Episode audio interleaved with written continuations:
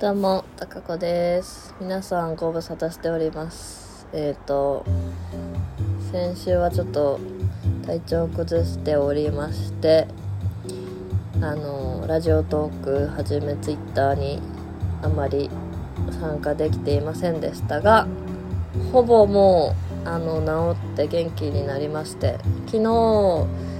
土曜日？今日日曜日、昨日今日フルートを吹いて遊んでました。うーんやっぱ息がね大事ですね。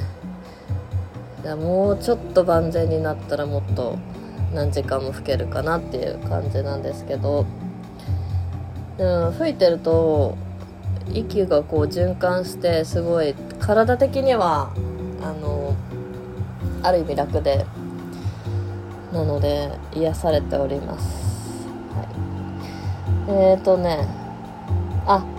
今日あそうそうそうそうそう。お知らせがありましてあのーもうだいぶ前のことなんで記憶ないかもしれないんですけど皆様からいただいた、えーオリジナルギフト制作券っていうかえーがあのおかげさまで達成してでオリジナルギフトを申請しましたっていう話をしていたと思うんですけど、えー、とそこから何の音沙汰もなく いよいよ不安になりあのラジオトークさんに問い合わせをしてしまいました。なんかえっと、そ5月末から1ヶ月間実装で申請をしてたんですけどでねその一応申請期限が4月末までだったのでまあその後からきっと動き出されるんだろうなと思ってたんですけどそれにしても連絡がないからあれ？もしかしてえ？もしかしてこれ申請できてないパターンじゃないかってなってちょっとやべえやべえって冷や汗をかいてまして。で問い合わせをしたらあのー普通にああの実装予定ですみたいな感じで返事来て。なんか多分変わったんでしょうねやり方。あのー一応こういうのでお願いしますっていうもう画像もさまめさんからいただいたやつを送ってるから。だからなんかもうそれで完了みたいで特に連絡来ないようにしてるようにしてるっていうかそういう方針みたいでだからやり取りがある人だけ連絡があるのかな。ということでえっと期間がですねえっ、と、来週の土曜日、5月27日午前0時から、えっ、と、6月27日の23時59分まで、えーオリジナルギフトバンペイユが実装されます。なので、これって収録配信もなの？ラライブ配信なの？いまいちちょっとよく分かってないんですけどあの実装されますので皆様よかったらなんとも可愛いバンペイユのキャラクターが飛んじゃうよっていう飛んじゃうっていうかあの押せば押すほどにバンペイユがいっぱい溢れるよっていうあのことでぜひギフトバンペイユを見にバンペイユを見にっていうか可愛い可愛いバンペイユキャラを見に来てください。一応来週の土曜日は配信しようかなとは思ってます。けど、まあ、夜かな？皆さんがいらっしゃれるとすれば。時間は10時ぐらいかな。9時半とか10時とか。全然何にも決めてません。けどとりあえず初日はやろうと思ってます。その日ねあれなんですよ。あのフルートの調整に出す日で。えっ、と午後1ぐらいに村松フルート新宿の村松フルートに行って多分1時間ぐらいで調整終わると思うんでそれを受け取ってルンルンな日だと思われます。だからまあフルート吹くかもしれないですね。まあ吹くんでしょうねきっとね。はい。っていうので楽しみにしててください。てか一番私が楽しみどんな感じだからその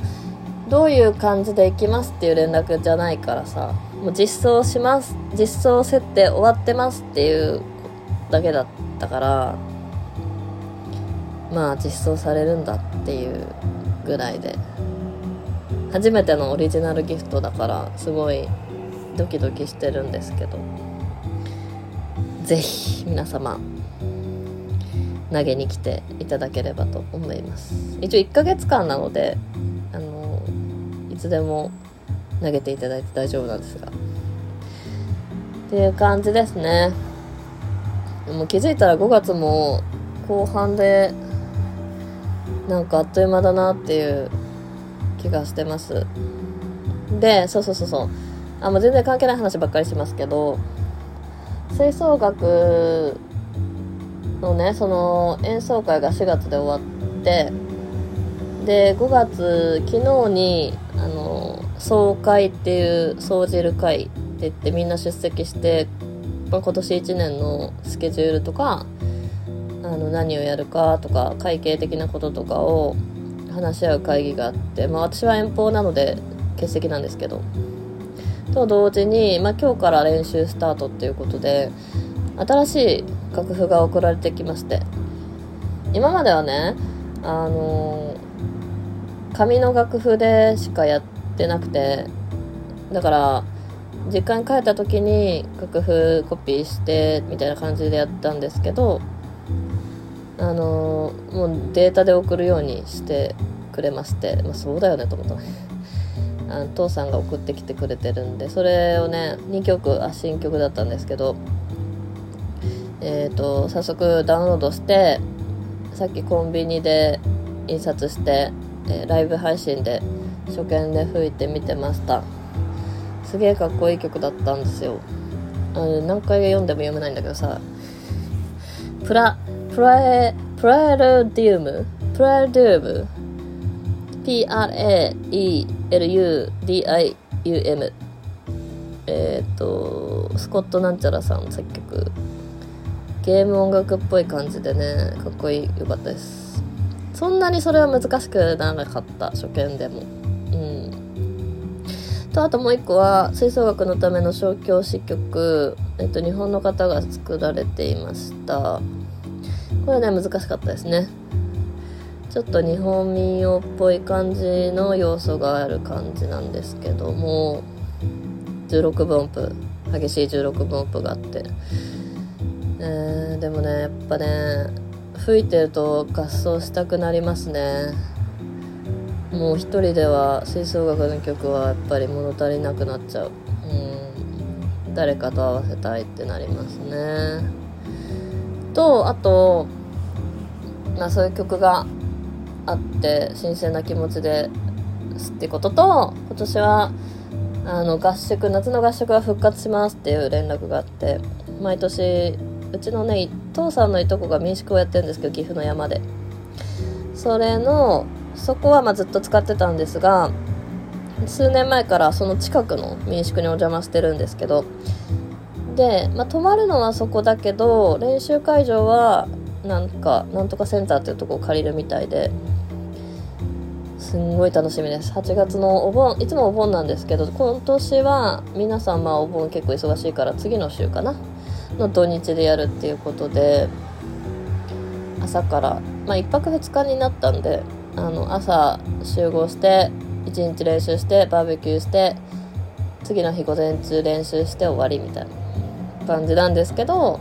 もうひたすら練習っていうか合奏だからもうね楽しくってねそのイベントが。私は毎年その合宿には参加その演奏会と合宿と秋祭りには大体参加してるんですけどなんか今年も参加したいなと。だから休みをそのとそこで取りたいなと思ってはいるんですけど仕事の。ちょっとどうなるか分かんないけど、まあ、せめて前日は休みたいなっていう、ね、朝6時ぐらいに愛知を出て岐阜に向かうんで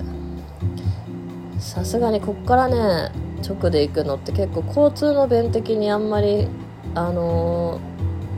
ー、まあ便利なところにないんですよ山だからね。多分バスとかはあるんですけどあの昼賀野高原って本当に山なんでだから連日休んで愛知に実家戻ってそこから一緒に行きたいなとは思ってますけど。そんな感じですね。あとねあだからさ楽しみがいっぱいありすぎて今年ライブにいっぱい行こうって思っててる中であの日比谷音楽祭の2日目抽選が当たってミスチルの桜井さんが出るんですがそれもね楽しみだし7月の AP バンクフェスこれは今抽選中なんですけどこのこれミスチル3日間とも出るんですが当たるといいなっていうことで、えー、いろいろね楽しみを持ちつつ日々楽しく生きていけたらいいなと思っております、はい、英語はどうしたんだっていう英語あの、ね、携帯英語に設定してるから毎日英語には触れてます。であとなんかあの AI のいろんなツールとかも全部英語だから英語をちゃんと触れてはいます。触れてはいますよ。はい。ということでまたどこかでお会いしましょう。またね